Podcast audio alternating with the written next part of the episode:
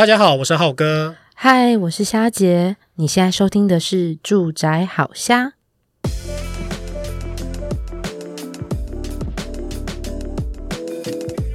哎，今天我们要来聊瞎聊新闻。那现在瞎聊新闻比较弹性一点，我们会选择我们想要分享的新闻，然后给大家知道。嗯，因为以前呢、啊，都是会挑一则，比如说我们觉得，哎，当下大家可能都会关注的嘛。那十二月的房市新闻虽然还蛮多的，好，那我们这次挑了三个，我们觉得非常想要跟大家聊聊啊，让大家知道的新闻这样子。第一则。好，第一则就是囤房税二点零各级税率曝光，七户以上才适用，最高四点八趴。那这一题呢很有趣，这一题就是其实囤房税二点零啊都已经讲很久了。我在讲这个新闻的时候呢，它才正要进行修正草案而已。那其实各个县市啊、六都啊，其实都不太一样。那最高七户以上啊适用是四点八趴哦。这个啊，我就觉得七户以上才适用诶，可是你看，对我们一般平民百姓啊，你看。好不容易买到一间房子就要偷笑了。那当然，我身边有一些两夫妻俩都收入比较好的，那顶多也是只有两间房子。对对，但是七户以上应该算是建商或是这么跟根本就是大型投资客了吧？那居然才收到四点八趴，那那税率到底能够征收的人应该就是没那么多吧？这样其实真的能够多增加多少税负呢？对啊，其实这个草案拉出来之后，一定又会经过大家的讨论，因为大家会觉得说，哎，其实你在讲囤房税，所以你要打击这些投资客，可是你现在设定成七户以上才会比较明显的四点八趴，那变成说，其实我们这些小户自用住宅者，其实好像差异不大，可是他们也会觉得说，应该是三四房的人更应该去被抓出来。对啊，因为其实拥有两房，其实我觉得还 OK，如果一一个是自住。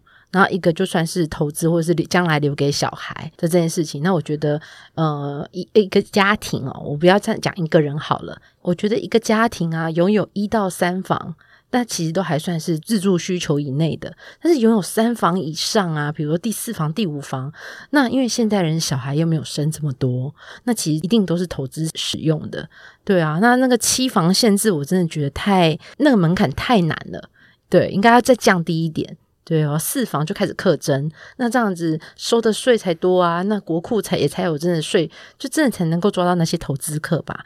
不然你看他买一间，然后就可以隔成七套，对不对？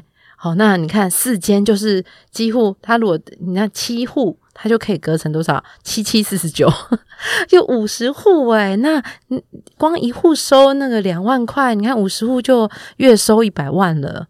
哇，那投资客真的非常好赚。那我觉得这个税负也才四点八趴，真的是也太太少了一点。不过你知道这个草案出来之后，谁最大憧憬？建商，嗯，因为建商就觉得说，哎，你的囤房税为什么会打到我建商啊？那目前这个草案是设定说，呃，建商如果余物超过五年啊，一样收四点八趴，那建商就跳脚啦。因为我有些房子可能在从化区，那受到一些呃缺工缺料关系，可能延迟交，我甚至就是说建设完成之后，并没有马上有人来买。大家反而跑跑去买中古屋了，嗯，那便说只要我手上余屋超过五年，那我都要被克四点八八，这样太好啦，就逼迫他们要降价啊。所以学者就说啊，你打到建商啊，看似良好啊，但实际上你应该回来。呃，仔细的检视说，这些税基的问题，其实应该要被重新检视，嗯、而不是在于说你把那个囤房税率调高。嗯、那我也再为大家简单说明一下，好，就其实里面草案有提到，就是呃，非自用住宅啊，分成三类啦。第一类就是说出租申报租金标准，然后继承的共有屋啊，其他适用税率是一点五趴以上。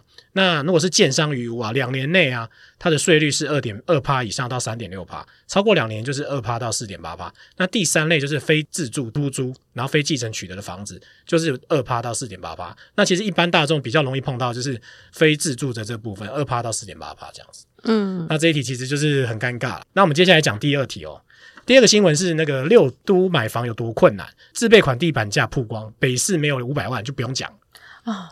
这个就像是我们看一开始年初的时候再重新算买房到底准备多少头期款，去年那时候跟大家说的是两百五十万，后来今年修正了，虾姐自己的版本也修正为三百万，那结果现在新闻出来，在台北市没有五百万不买不起房子诶。你看你的预言还是差了两百万呢。哦，因为那个我是以那个好了，对了。我因为我住新北嘛，那我还是看一下，大家都还是往蛋白区。如果我是小资族，可能没有办法买得起台北市的房子的话，那我们好歹有准备三百万，那可以买就是蛋白区的房子这样子。哇，那真的是北市五百万呢。因为这则新闻呢，其实是东森房屋他们所做的整理啦。嗯、那他们是从那个廉政中心去汇整资料，他们发现说，在今年 Q 三的时候啊，六都平均的建值啊，都破了千万大关。那以台北市来讲啊，其实最高平均总价竟然要两千四百九十九万诶。那新北是一千五百多万了，那其他的四都大概是一千万到一千三百万之间。嗯。对，那所以说，其实你看哦，如果说自备款需要五百万的话，那其实你买房子的压力就像以前一样，我们在讲三百万这件事情是更遥远的。就变成说，其实你要准备自备款更多，那等于是你买房的预备时间就要拉长了。嗯，那由此啊，其实来应对一下，你看看哦，新北是三百零八万。所以我当初说了算三百万，其实还估的还蛮准的，对不对？蛮准的啦，对啊，你你而且你是估是中永和嘛？对对对对对，那，那其实 OK 这样。欸、对，然后再来，那当然，如如果说其实我最近也有身边蛮多朋友，真的是也在看桃园的房子，因为他们也还是觉得新北实在太贵了。如果要再加上，比如说呃，他们还需要装潢啦、家具那些，其里里扣扣周边的钱再给他估进来，那其实。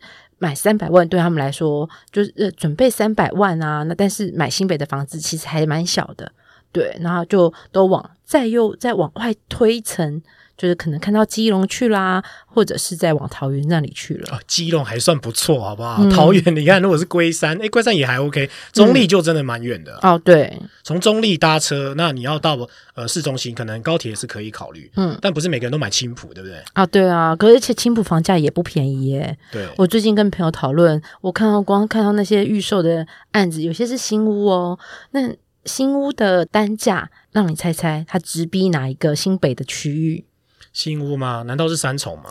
直逼中永和？什么？中永中永和？对，那这样那价格是多少？透露一下。每每平四四十块五十万啊！哦，那很惊人呢。对啊，中永和也不是也都是四，大概是五十万左右嘛。对对啊，所以我想说，哇，青浦哎，虽然它是新房子，哎，你这样一讲，我就觉得中永和算便宜的，因为我知道三重近期的新建案，它的它是将近六十几万、七十几万嘛。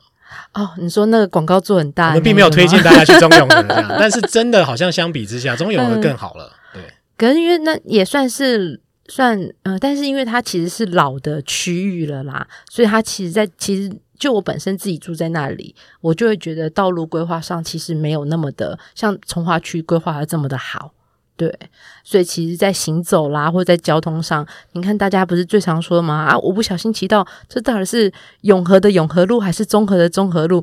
然后我就会说，我也其实不知道诶，你要看一下门牌。你怎么不知道？你不是在地人吗？没有，你知道那个捷运站一出来啊，两侧一边是中和，一边是永和，哦、然后都是中和路。确实，可能问路边的那个店家，他才才比较了解。你要看门牌才知道，因为他自己的门牌拥有者。对对对对对。哎，那我也好奇啊，其他四都的那个自备款大概多少钱啊？嗯，其他四都的话，像比如说呃桃园市的，刚刚讲桃园市可能呃平均大概是两百三嘛，你就算两百五十万好了，让自己多有一些余力，多个十万买多个十万买家具。然后台中市呢，就就跟呃台中市大概是两百五。好，那台南市呢，跟桃园其实还蛮接近的，也大概也是准，就是它是它平均价格是两百，自备款要两百二十六万，所以他也建议你准备个两百五十万，好，那让自己比较有余力啦，就得多准备一些。那当然少用的就可以买一些家具，就可以比较买比较好一点的。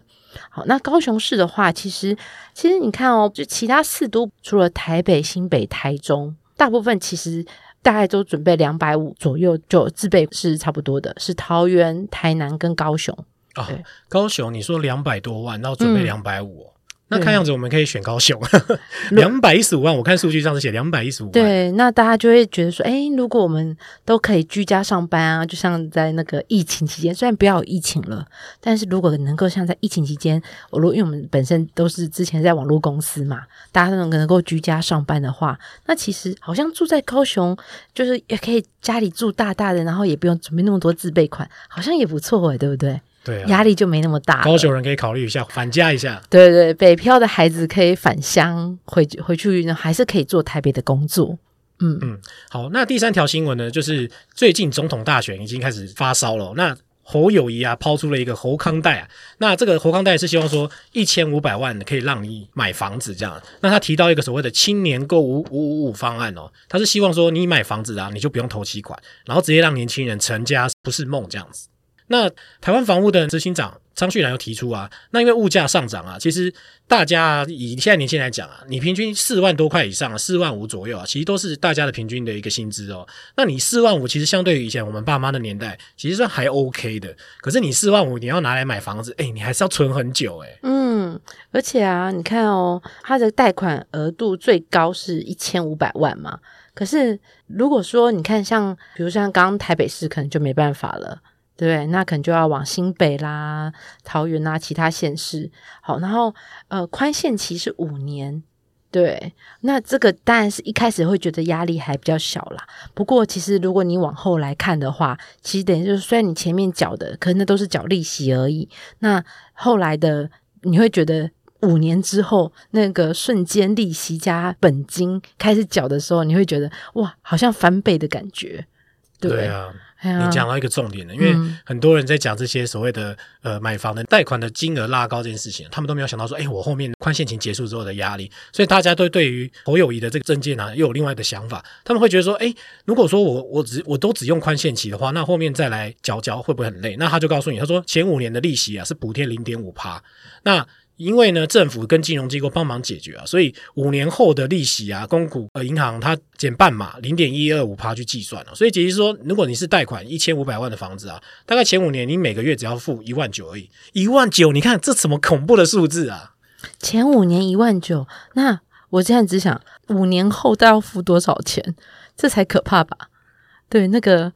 就算是这个，算是有点像是加强版的那个新青安贷款。嗯，对，因为其实目前就在我们这个时录音的时间点，好像其他的候选人都还没提出相关比较明确的青年购物证件这样。那侯市长这个，其实在我观察这几天啊，社群也是一直在讨论，大家都觉得说，哎，你该不会又要害年轻人了吧？就是说，哎，我先买了再说，然后后面有债务，然后有些人就会讲说，哎，你这样又是帮建商的嘛？我真的觉得其实。真的开始有一些声音出来，大家可以再去看看是什么样的状况这样子。嗯，而且其实我担心的是，你看啊，这样一推出来，其实因为我们房贷现在已经有三十年嘛，那甚至也有那种四，当然是审核制度比较严苛，但是是也有四十年了。那像刚刚讲到的，比如说我们可能要等到三十三十五岁或四十岁才能够买到存到一一桶金，买到自己的房子。那那这样一缴，可能都要缴到七八十岁了。对，combo 啊，这个是、哎、永远不能退休的概念，因为还是要缴房贷。哎，那如果是一千五百万的话，我们大概可以买哪几区啊？你觉得台北大的话可以买哪几区啊？如果以一千五百万的话，那台北台北市可能就会分布在，比如中山区最多，哦、然后再来可能是文山区跟北投区。不过这三区呢，你所能够买到的，可能也会是比较屋龄比较老的老公寓，三十年以上那种。对，三十年的那种老公寓。那当然，你那些呃，虽然自备款啊，它它这边就是比如说免自备款，那但是你的那个整个整修费，那可能也是一笔不小的金额哦，因为已经三四十年以上的老公寓了，那可能水管啊、水电要整整个的重拉整修，那那可能也花不少钱。哎，真的哎，我们前几集跟大家讲说那种隐形成本啊，嗯，对啊，就是通常你房贷申请完就觉得没事，可是隐形成本后面才铺天盖地的来，那个才是非常惊人的这样子。对啊，因为像我有朋友整修老公寓，他可能就会连那个地板啊都要重新打掉重新铺，打掉重新铺。对，那因为那之前一个屋主的，因为已经也是住三四十年了，所以地板就坑坑洞洞的。然后我就问他说：“这样值得吗？因为这个老公寓已经四十年，你还要打掉，然后再花这一笔钱这样铺。本来是建议他就是用那种不是有那种粘的那种，就是木木头的粘上去，有没有？对对对，就一切就看不到了。然后但是他说，可是他还是喜欢有那种瓷砖的实在感。对，那当然。”呃，他因为他刚好工作有一笔奖金，所以他就用那用那笔奖金，然后就想说，好啦，那既然都买了房子，让自己住的舒适一点，对，对就去做他喜欢的装潢了。嗯嗯，果然预算还是要有先后顺序啊，对不对？对，嗯嗯。好，那今天呢，就是比较新的一个瞎聊新闻的分享方式哦。那相关新闻的连接，我们都会放在资讯栏，那大家可以去看哦。那之后我们也会类似用这种方式跟大家分享，呃，我们所觉得有趣、那值得分享的方式新闻这样。我们下次聊，拜拜，拜拜。如果你喜欢今天的内容呢，别忘了到 Facebook 搜寻“住宅好虾”，让我们陪你瞎天瞎地瞎聊房事相关大小事。